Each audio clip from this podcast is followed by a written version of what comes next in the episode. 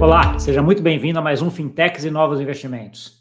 E hoje nós vamos falar com uma startup, uma fintech, que está aí ajudando muitas empresas a crescerem. É, muitas outras startups, muitas empresas pequenas, algumas médias, algumas até grandes. A gente vai entender um pouco isso. Já não é só Brasil, tem outros países, né, mas é uma empresa que faz financiamento, ajuda essas empresas que estão começando a se financiar. Né? E quem é ela? É a A55. E para isso eu estou aqui hoje com André Vetter, que é cofundador e presidente da A55. Tudo bom, André? Tudo bom, Gustavo? Um prazer estar aqui com vocês. Muito bom. André, obrigado a ter aceitado esse convite aí, né, meu para vir aqui com, conversar. Né, acho que foi, primeiro dá um, um, uma geral aí do que, que é a 55, né, e para que, que, da onde surgiu a ideia de fazer o que vocês estão fazendo. Bacana, Gustavo. Então vou dar um overview aqui. A, a gente então, a gente é uma fintech de crédito, né? Como você disse, que investe principalmente no segmento de receita recorrente, assinatura e e-commerce. Então, a gente é bem focado a ajudar os empreendedores desse setor a, a, crescer, é, como você colocou. E ele é um crédito de uma maneira bem diferente, né? Eu até gosto de, de ser visto, né? Ou colocado muito mais como um investimento, porque a gente acredita muito no modelo de negócio e, e no negócio desses empreendedores de e-commerce, de assinatura, de software. E por que isso? Né? Diferente, eu diria, do que um modelo mais tradicional de crédito, que é onde você tenta buscar uma garantia, que é onde você tenta entender né, se, se aquele cliente ele tem alguma coisa para dar em troca, que é um modelo mais tradicional.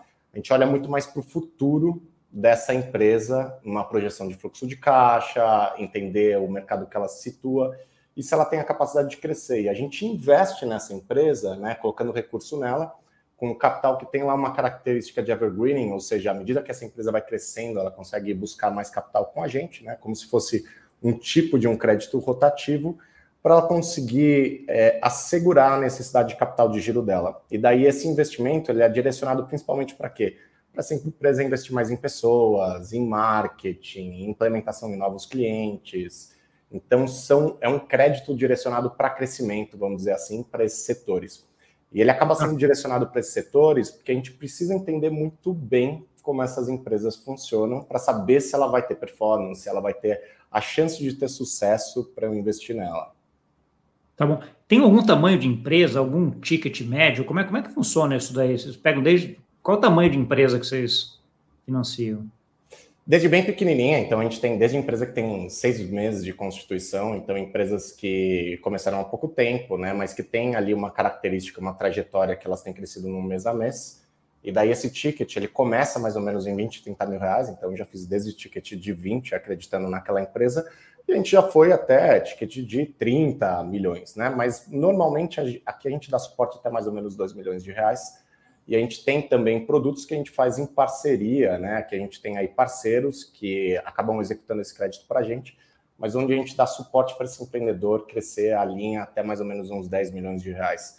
Então, o nosso intuito né, é ajudar ele né, a ter o capital de giro, porque são mercados bem competitivos, onde você tem que investir bastante na, na aquisição de cliente, e onde ele consiga crescer de uma forma que seja que seja inteligente para ele, para o empreendedor, onde ele consiga captar esse recurso e utilizar para crescimento sem ter uma diluição, sem ele precisar dividir o bolo depois, né? Então, o nosso intuito e, e, e até né, o, o, como, o propósito de a gente ter criado a 55 foi mais ou menos esse. Então, eu cheguei a trabalhar né, no setor de Venture Capital, trabalhei na Capital, que, que é a maior gestora brasileira aí de, de, de recursos de Venture Capital, né? Uh, e a gente via muito empreendedor que pedia isso para gente. Então eles olhavam e falavam: pô, eu estou fazendo rodada, você está me dando dinheiro, tal. Mas assim, eu, eu quero alavancagem. Tem coisas que são capitais de giro do dia a dia que eu precisava pegar em um lugar. E a gente via é, que o banco tradicional não fazia isso, né? E que a gente via que eles tinham muita dificuldade disso. E falou: pô, você tem uma baita empresa aqui, qual é a dificuldade, né? E, e, e não dava, não dava. Então a gente viu a oportunidade né, de investir nesse setor de tecnologia, a gente viu que ele era muito carente em crédito e que até o crédito direcionado, então aqui no Brasil o, o que eu vi foi você tinha um crédito direcionado para esse setor que era muito burocrático, né, que vem principalmente de entidades públicas assim, onde demorava um, dois anos para ele conseguir isso, muitas vezes não reembolsável, então era um crédito muitas vezes de graça. E o que eu via era que muita gente que pegava isso não era uma empresa que estava gerando performance, estava com pesquisa, desenvolvimento, mas não, não tinha lá um retorno para a sociedade, efetivamente, tá? Então ficava muito na pesquisa e desenvolvimento, mas não era uma empresa que gerava uma atração efetivamente. E daí do outro lado tinham investidores que investiam na parte societária dessa empresa. É, então não tinha nada no meio do caminho. E daí veio o intuito de criar isso muito de observação de mercados mais maduros. Então, no mercado de tecnologia americano, no Reino Unido, na Ásia, tem crescido muito essa modalidade de crédito alternativo para o setor de tecnologia, que é onde a gente se insere hoje, né? Então, foi muito dessa característica desse passado lá que a gente tem falado com muito empreendedor e que daí veio o intuito de ajudar eles com algo que fosse não dilutivo, ajudasse eles a, a crescer. Entendi. Então a ideia é, desse dinheiro é aquele dinheiro de mais curto prazo, né? Um capital de giro, alguma coisa assim. Não é um dinheiro que ele vai ficar por muito tempo lá, André? Essa é a ideia? Ele é um capital, então ele, a nossa linha vai desde seis meses até três anos, né? Então uhum. depende lá qual é o uso, para que ele vai precisar usar isso. Ele vai muito para o crescimento do lado né, dos clientes, então muito para ser utilizado em marketing, muito para ser utilizado no time de vendas. Então ele acaba sendo mais de curto prazo, que é para fechar esse ciclo financeiro que muitas vezes a empresa tem, né? Entre adquirir um cliente e conseguir rentabilizar em cima desse cliente. Então ele é usado principalmente para isso, mas como eu te disse, ele tem essa característica que a gente chama de evergreening, né? Onde a empresa, à medida que ela vai crescendo, ela vai conseguindo ter um volume maior, melhores condições. Então o nosso intuito é ajudar ele nessa jornada de crescimento dele. Entendi. E aí quando a gente está tá olhando essa essa empresa, você também teve que constituir uma empresa para fazer isso, né? Então, assim, a parte de, de, de crédito no Brasil é altamente regulada, Banco Central, etc. Como é que foi essa constituição da sua empresa? Ela é uma empresa regulada junto ao Banco Central? Como é a estrutura jurídica que você tem na empresa hoje, na 55? Puxa, uma estrutura. Então, a gente é uma OC, né, uma empresa americana, onde a gente tem aqui uma securitizadora, né? Então a gente faz a securitização desses ativos, que nada mais é do que a gente criar, por exemplo, uma debenture, onde a gente consegue gerar esses ativos e vender para investidores mas a gente não faz a formalização desse investimento ainda hoje. É nosso intuito no, no futuro, né? Então a gente não é uma SCD ainda, é, então a gente não tem essa ligação ainda com o Banco Central. A gente acaba atuando como uma consultoria, e daí a gente tem um FDIC com um parceiro, que é a Empirica Investimento, que daí tem o suporte de algumas instituições, né? Mas a gente ainda não faz a parte da formalização, que é onde você teria uma ligação, por exemplo, com o Banco Central, né? A gente faz muito os dois lados da moeda, que é a captação, né? É, toda a parte de análise, a formalização ela fica com o terceiro, e daí essa captação de recursos a gente também faz dentro de casa, que é como a gente consegue investir nessas empresas. Entendi. E aí eu imagino que algumas estruturas envolvam, por exemplo, algum FDIC, né? Você gera esse crédito para um FDIC comprar alguma coisa disso, é essa a ideia? É isso mesmo. Então a gente tem um FDIC, que a gente também não é uma gestora, mas a gente tem uma gestora parceira que é a Empirica Investimentos, que acaba comprando esse crédito. Né? Então o FDIC em si, a gente faz a gestão desses ativos, mas a gente não é a gestora que faz a gestão do FDIC per se, né? e nem é o intuito, né? mas, enfim, a formalização e outros serviços financeiros que a gente presta, a gente vai internalizando. Então, aos poucos, a gente vai avançando. O mercado brasileiro, né, ele é extremamente burocrático nesse sentido. Né? Para você conseguir ser uma instituição financeira, para você conseguir criar isso, tem várias amarras lá. Então, o jeito que a maioria das fintechs cresceram foi terceirizando esses serviços, né? Então, para outras fintechs, para quem faz banking as a service, para bancos, né? Outras SCDs. À medida que elas vão pegando tamanho, elas conseguem ir, ir, ir se adequando e daí fazendo esses serviços dela. É, e viabilizar toda essa parte de controle, compliance, etc., que acaba sendo obrigado a fazer a hora que você tem essa, essa entidade regulada, né? Então, assim, quando você, era menor, você é menor, você vai crescendo com parceiros, né? À medida que você começa a ficar muito grande, faz sentido você trazer isso para dentro. Acho que isso é um, um padrão aí no mercado de. Uh, Sim, de é, tem toda, toda uma questão regulamenta, é, de regulamentação que, é, que é, é, muito, muito, assim, custosa, né? Vamos dizer. Então, à medida que a, a, as fintechs vão crescendo, elas vão avançando nisso. Então a gente já está nesse momento, mas é, o nosso foco foi muito mais no crescimento do lado do ativo, do produto até agora, do que a gente conseguir fazer formalmente as operações, né? Formalizar as operações. Tá, mas só para entender uma coisa, porque a hora que você, você vê a 55, ela, ela é uma empresa onde vai emprestar para startups, mas ela também tem a parte do, do investidor que vai investir isso. isso. Isso também faz parte do, do trabalho de vocês buscar o investidor para uh, ah, esse tipo de coisa ou não? Isso daí é uma coisa que é feita no, mais no atacado, vamos dizer assim, com ou outro.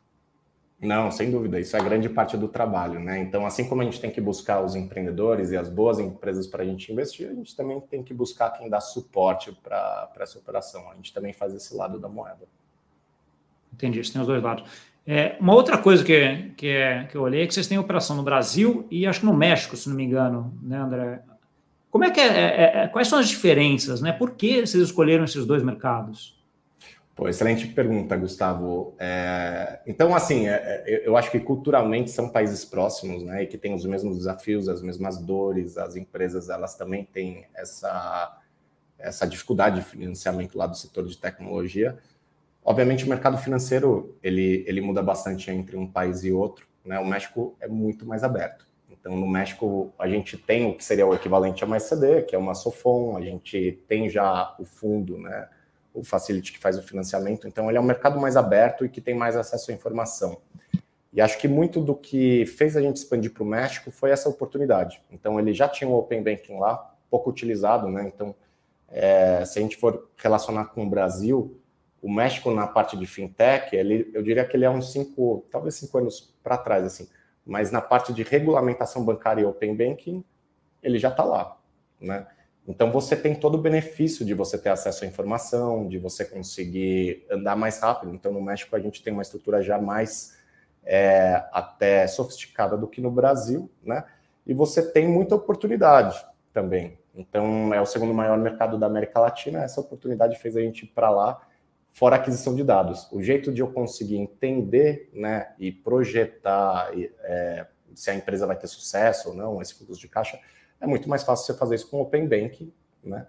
Então foi uma oportunidade de a gente ir para lá e hoje, é, hoje ele está crescendo, né? Está chegando quase no mesmo nível de desembolso, ou seja, no mesmo nível do que a gente faz aqui no Brasil, em termos de quantas empresas a gente empresta, desembolso. Uma operação mais jovem, né? A gente começou há menos tempo. Entendi. E pegando esse gancho aí do, do Open Bank que está começando no Brasil, como é que você está vendo essa perspectiva aí de Open Banking no Brasil? E dado que você tem experiência no México também, como é que você vê isso afetando a tua operação no Brasil? Pois é, eu estou torcendo para não ter mais atrasos e a gente conseguir chegar lá rápido, porque assim é, é algo que a gente aguarda há muito tempo. Então, a, na 55 a gente tem uma plataforma, né? Então, a metodologia como a gente consegue esses dados é a empresa entra na nossa plataforma e acaba conectando nesses pontos de dado. E no México, obviamente, é muito mais fácil, porque você tem o Open Banking. Aqui no Brasil, a gente, vamos dizer assim, a gente tem um Open Banking V0, onde a gente, assim como no Guia Bolso, acho que é, é a forma mais prática de você ver isso, a empresa entra lá e ela dá os logins bancários para a gente conseguir visualizar o Open Banking raiz, né? Isso dá uma experiência, né, que não é tão agradável, onde você precisa dar seus logins de conta, etc. Uma hora que a gente tem o Open Banking funcionando de verdade, né, e a gente consegue visualizar tudo isso, para o cliente vai ser uma experiência muito melhor. Então, é assim, é, eu acho que do lado do, de análise a gente está tá já preparado e a gente veio fazendo isso há muito tempo, mas do lado de experiência para o cliente é uma experiência atritosa você conseguir fazer isso. E se a gente consegue migrar para o modelo de Open Banking, onde ele só dá um checkbox e permite né, a gente conseguir essa informação, para ele vai ser uma experiência muito mais prazerosa. E com isso, obviamente, o nosso intuito é a gente conseguir converter mais, crescer mais e dar uma experiência melhor para o nosso, nosso cliente. Então a gente aguarda muito ansiosamente para o Open Banking vir de fato. Boa. Boa. De onde surgiu o nome A55, André? Puxa, muita gente pergunta isso para gente, né? O nome A55, ele vem de Access 55, então o nome antes era Access 55, que a gente reduziu para A55, né? A gente, a gente gosta do nome porque é algo que eu acho que é, que é bem original, né? Você não vê muito no mercado. E foi algo que a gente decidiu muito rápido quando a gente criou a empresa. Então foi algo que eu e o Hugo, que é meu sócio, a gente sentou uma vez na mesa, em 10 minutos a gente falou, pô, que nome a gente vai ter, né? A gente falou, pô, as empresas brasileiras têm dificuldade de acesso ao capital. Então vamos fazer X55, o nome veio mais ou menos daí, né?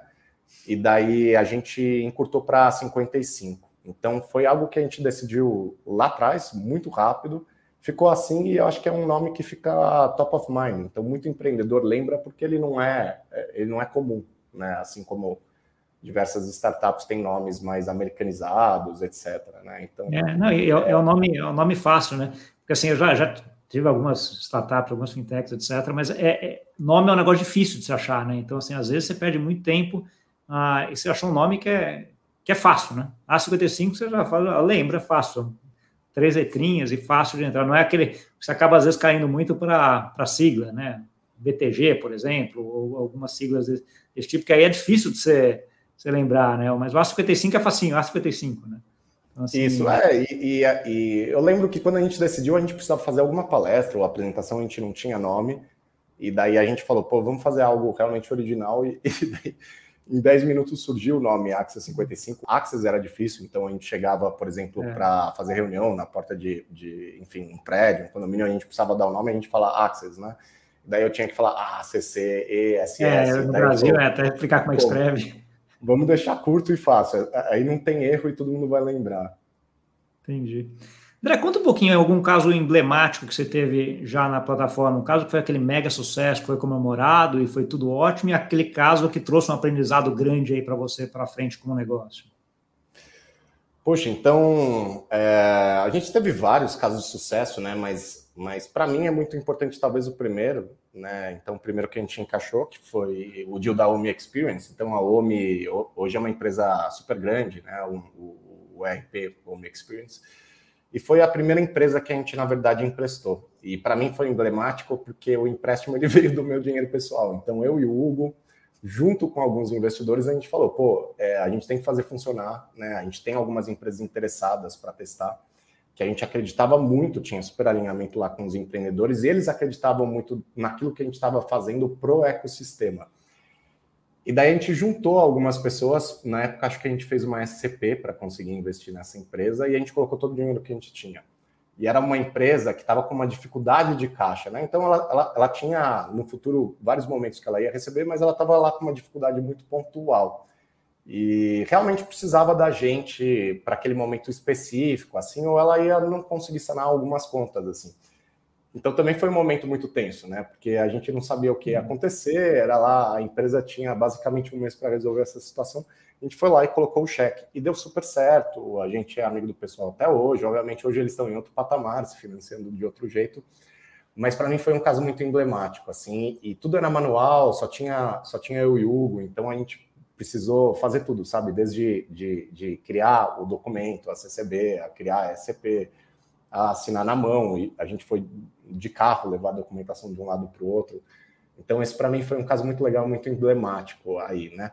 Era pré-plataforma, né? Você colocou de plataforma, mas eu acho legal colocar esse. Então, era pré, obviamente, eu ter essa experiência digitalizada, ter essa experiência de ter é, uma jornada digital, mas para mim foi talvez o caso mais emblemático lá e onde a gente colocou e apostou tudo.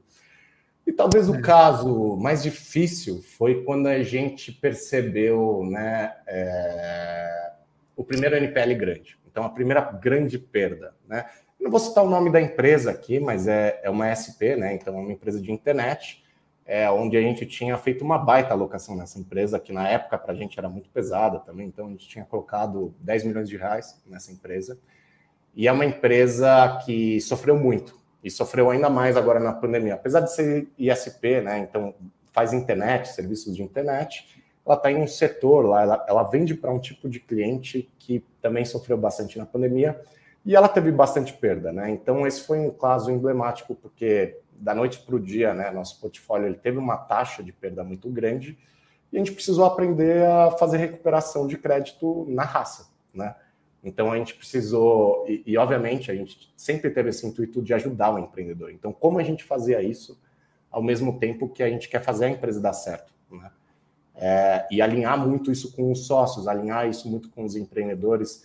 Então, esse foi outro caso emblemático. E é uma empresa que daí já tinha essa experiência digital, já estava na plataforma, já tinha conexão de dados, então a gente via, né, a, a plataforma ela permite para mim eu ver em tempo real como está a performance da empresa, porque eu acesso essas contas bancárias, eu vejo o dinheiro que está entrando, o dinheiro que está saindo e não estava entrando, né? Então a gente via que a empresa ia, ia ter essa dificuldade É, e alinhou com eles, reestruturou a operação, então é uma empresa que tá, precisou pagar isso mais lentamente, em mais tempo, assim, mas esse foi muito emblemático e a gente aprendeu bastante coisa, né? Então, em gestão de portfólio, em gestão de cobrança, em como a gente fazia tudo isso. Então, talvez esses dois casos são os casos mais emblemáticos, assim, é, para mim, pelo menos, na, na história da 55. Sim.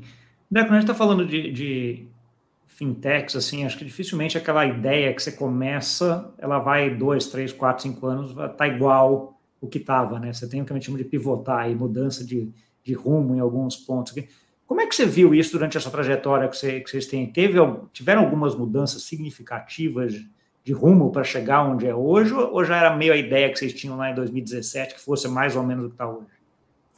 Ah, todo ano, não uma pivotada, né? Mas todo ano a gente tem um insight, uma realização. Então a gente sempre muda, na verdade, o rumo a partir do que é o mercado, do que a gente está observando. Então, quando a gente começou em 2017, é, a gente queria fazer Venture Debt. A gente criou o modelo de Venture Debt, né, que hoje é usado aí por várias empresas e várias gestoras aqui no, no, Brasil. A gente criou, a gente adaptou ele, a gente tupiquinizou aquele modelo que já existia no mercado americano. Né?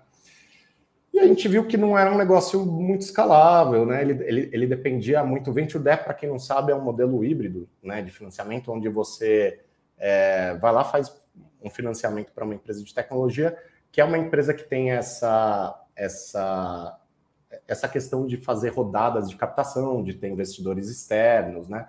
Então, ele é um crédito, que é um crédito mais de longo prazo, feito para ajudar nessas rodadas de captação, na verdade, a empresa ter mais recurso e mais para frente, e onde ela tem um pequeno componente onde ela tem uma opção ou uma parte de performance, né, uma parte que é atrelado à parte societária dessa empresa para conseguir rentabilizar mais esse instrumento. Então, ele é um híbrido entre a dívida e a parte de investimento societário, vamos dizer assim. E a gente começou a fazer isso, a gente viu que não era muito escalável, porque você, sempre que você vai avaliar a parte societária, ele é algo que você precisa falar com, enfim, você precisa falar com as pessoas, conhecer o produto, o valor, onde vai ter saída, quais são as próximas rodadas. Então ele leva muito do que do que é algo que é pouco escalável nesse sentido, né? É, não que não seja um bom instrumento, ele é excelente, mas a gente queria fazer algo para muita gente. Então a gente queria ajudar muito o empreendedor e eu não ia conseguir fazer isso com o Venture Debt, né? E a gente queria fazer algo pulverizado, onde eu conseguisse fazer isso em qualquer lugar, em qualquer lugar do Brasil, né? Onde o empreendedor que ele está, enfim, Manaus, ele consiga um crédito meu sem eu precisar entender toda a dinâmica de mercado, tal, com dados, né? Então, de 17 para 18, a gente fez essa mudança para a linha de MRR, que é o que a gente roda até hoje. Hoje a gente também atende e-commerce com outras linhas, mas foi talvez a maior mudança, que era muito de um produto mais é, mais tailor-made, vamos dizer assim, né, e com uma estrutura mais aberta para algo mais realmente escalável e produtizável. Entendi. Quando você falou, você até comentou agora de Manaus, como é que é a distribuição regional aí desses, desses tomadores, uh, André? Eu chutaria que São Paulo é a grande maioria, é isso mesmo? Sim, é, é, claramente, né? O mercado de São Paulo ele é o maior e daí você tem Santa Catarina, é relevante. Então a gente é muito forte em Santa Catarina também. A gente é forte no Rio, que também tem um mercado relevante. Minas Gerais tem um mercado relevante que a gente ainda não é tão forte, mas a gente tenta entrar mais.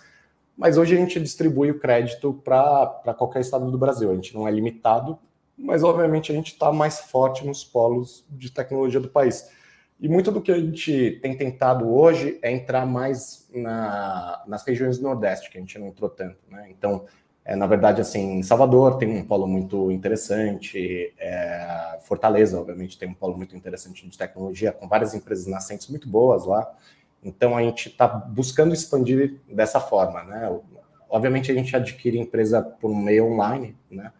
Então a gente consegue investir em qualquer lugar, mas é, se você tem uma representatividade maior lá, é, isso dá mais, mais pauta, na verdade, para o ecossistema te conhecer melhor, né? Se ele vê que outras empresas foram investidas, pegaram seu crédito, né? Então você consegue ter, ter essa representatividade maior. E é o que a gente tenta fazer hoje, ter essa maior distribuição. Sim, é um pouco daquele aquele boca a boca, né? Se o teu amigo que está lá está tomando e está funcionando, né? Você já indica e aí vai, aí segue, segue a linha, né? É, e essa disparada é a melhor forma de você capturar um cliente, né? Uma, realmente uma, uma indicação, alguém falar, ah, minha experiência foi excelente, eu gostei disso, é o que é o que faz a diferença. É, sem dúvida. O outro ponto que você comentou também foi um pouco da pandemia, né? Então, quando a gente vê esses setores ligados a e-commerce, à internet aí, a, a maior, grande maioria delas se deu muito bem na, na pandemia, né? Uh, e você, curiosamente, citou um caso aí, que era um caso de grande aprendizado que você falou, que foi um caso que não, não teve tanto sucesso, né? Mas, assim, dá dentro da base que vocês têm hoje para concluir também que esse setor foi, teve um grande impulso? Dá? Você consegue ver isso? Claramente. Então, a gente cresceu muito, né? Até durante a pandemia, a gente cresceu quase 500%, né? E são setores que, que expandiram muito. Então, o e-commerce, é, é, claro, né? A gente entrou em e-commerce durante a pandemia, tá? Então, a gente já queria fazer esse produto desde 2018, mas não era o momento, a gente precisava focar em outras coisas. E a gente entrou, né? A gente viu que muita empresa estava se digitalizando, então, é uma demanda boa lá pelo setor de e-commerce. E o setor de assinatura, que é o que a gente está, que tem uma receita recorrente, né? Então, por exemplo, telefonia, internet é, software, eles são coisas, coisas não, né? Empresas muito resilientes. É, eles são empresas muito resilientes. Mas, obviamente, isso depende. A, a, gente também aprendeu durante a pandemia qual o setor que essa empresa ataca, né? Então, você faz software para alguém, né? E se você faz software para lojas de shopping, talvez, né? Os seus clientes vão sofrer e se sofre, você é lá a derivada disso. Vamos junto, assim. né? É. Então, a gente teve uma perda de portfólio maior do que era tradicional, mas ao mesmo tempo a gente teve um crescimento maior e a gente conseguiu, em relação ao crédito privado no Brasil, né, eu acho que, que performar muito bem. Então, a gente conseguiu também é, ter sucesso né, em estar posicionado nesses setores que foram setores que avançaram, que a gente conseguiu. É, que, que, a gente conseguiu atacar e, e eram setores que tinham essa necessidade, tanto e-commerce quanto software, queriam também expandir, aproveitar o momento, e o nosso intuito foi ajudar eles. Né? Muita empresa de crédito privado acabou fechando as portas né? e falou: vamos esperar ver o que, que acontece. A gente tinha decidido entrar com tudo, e, e foi o que a gente acabou fazendo. Que legal, que legal. E um dos segredos do sucesso, né? Você está lá na hora que todo mundo precisava e na hora que estava todo mundo precisando dessa, dessa, sei lá, dessa aceleração que vocês dão, né? Exato, exato. Né? Assim, Obviamente, você também tem uma, uma fintech que tem um modelo de negócio onde você quer ganhar dinheiro, né? Assim, de qualquer forma, você tem um modelo onde você vai ter, uh, ganhar algum dinheiro para fintech, para 55. Aonde, onde é que é. Onde vocês ganham dinheiro, né? Onde é cobrado esse, esse dinheiro que iria para 55? Então, hoje a gente ganha dinheiro de duas formas, basicamente. Né? É, uma delas é a gente prestam alguns serviços financeiros para essas empresas. Então, por exemplo, a, a, cobrança, a gestão de conta, né, que a gente faz tudo via, via parcerias, na verdade, mas onde é uma linha de faturamento, e outra onde é o próprio crédito. E daí, no modelo de negócio do crédito, a gente rentabiliza de duas maneiras, que é uma, quando a gente tem sucesso na operação e a gente consegue gerar performance nesse fundo, a gente ficar com um pedaço disso, e a outra é a gente cobra uma taxa, né, que acaba, é uma taxa de originação, né, que acaba vindo ou da empresa ou do fundo, dependendo de onde a gente estiver, onde a gente rentabiliza também aquele custo que a gente teve para desembolsar essa operação. Então, ele vem dessas formas hoje, o jeito onde a gente rentabiliza esse investimento. Entendi.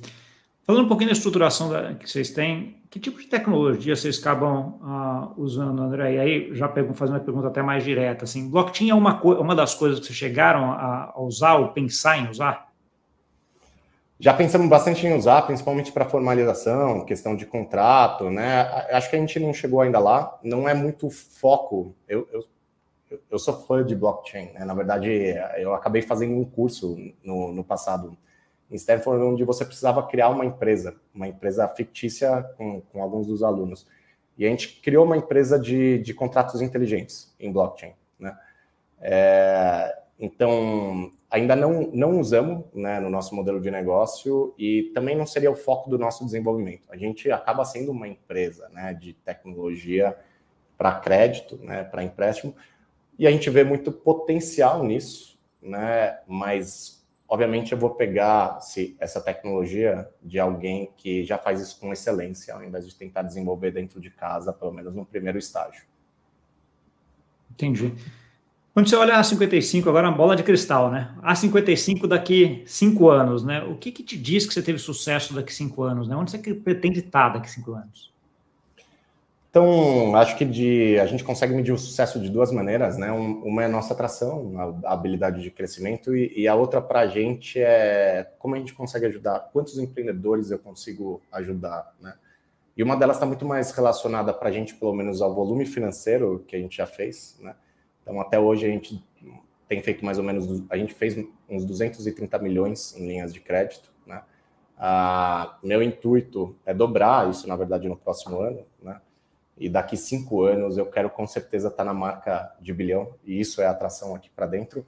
Mas do lado de quantos empreendedores a gente consegue ajudar, né? Hoje são mais ou menos 400, mas eu quero fazer isso vezes 10, né? Então realmente quero ter aí ajudado pelo menos uns, uns 4 mil empreendedores durante, durante esse tempo daqui cinco anos, né? Eu acho que tem mais coisa que a gente quer fazer além de só crédito. Então, nosso intuito é ajudar né, empresas a crescerem. E tem outras formas que a gente pretende fazer isso que não são só é, de dinheiro. A plataforma ela já dá para esses empreendedores um BI, uma consolidação financeira, que eles conseguem usar isso para ajudar o crescimento deles. A gente quer evoluir um pouco nesse sentido também. Então, ajudando de outras maneiras, além de dar o dinheiro para ele, ensinando esses empreendedores o que, que eles precisam fazer para ter sucesso. André, a gente tem mais ou menos um tempo que aqui a gente segue, né? Então, assim, eu queria agora, se você deixasse agora uma mensagem final né, para quem nos ouviu e também para quem quiser acessar a 55, como é que ele acha vocês? Claro. Bom, Gustavo, então acessar a 55 é algo super simples e fácil. É, tudo o que vocês precisam fazer é acessar o nosso site, que é a55.tech, T-C-H, né? É, lá você consegue já fazer o cadastro de forma inteiramente digital e, e, você vai ter acesso a essa plataforma que, que consegue te providenciar né, esse BI depois.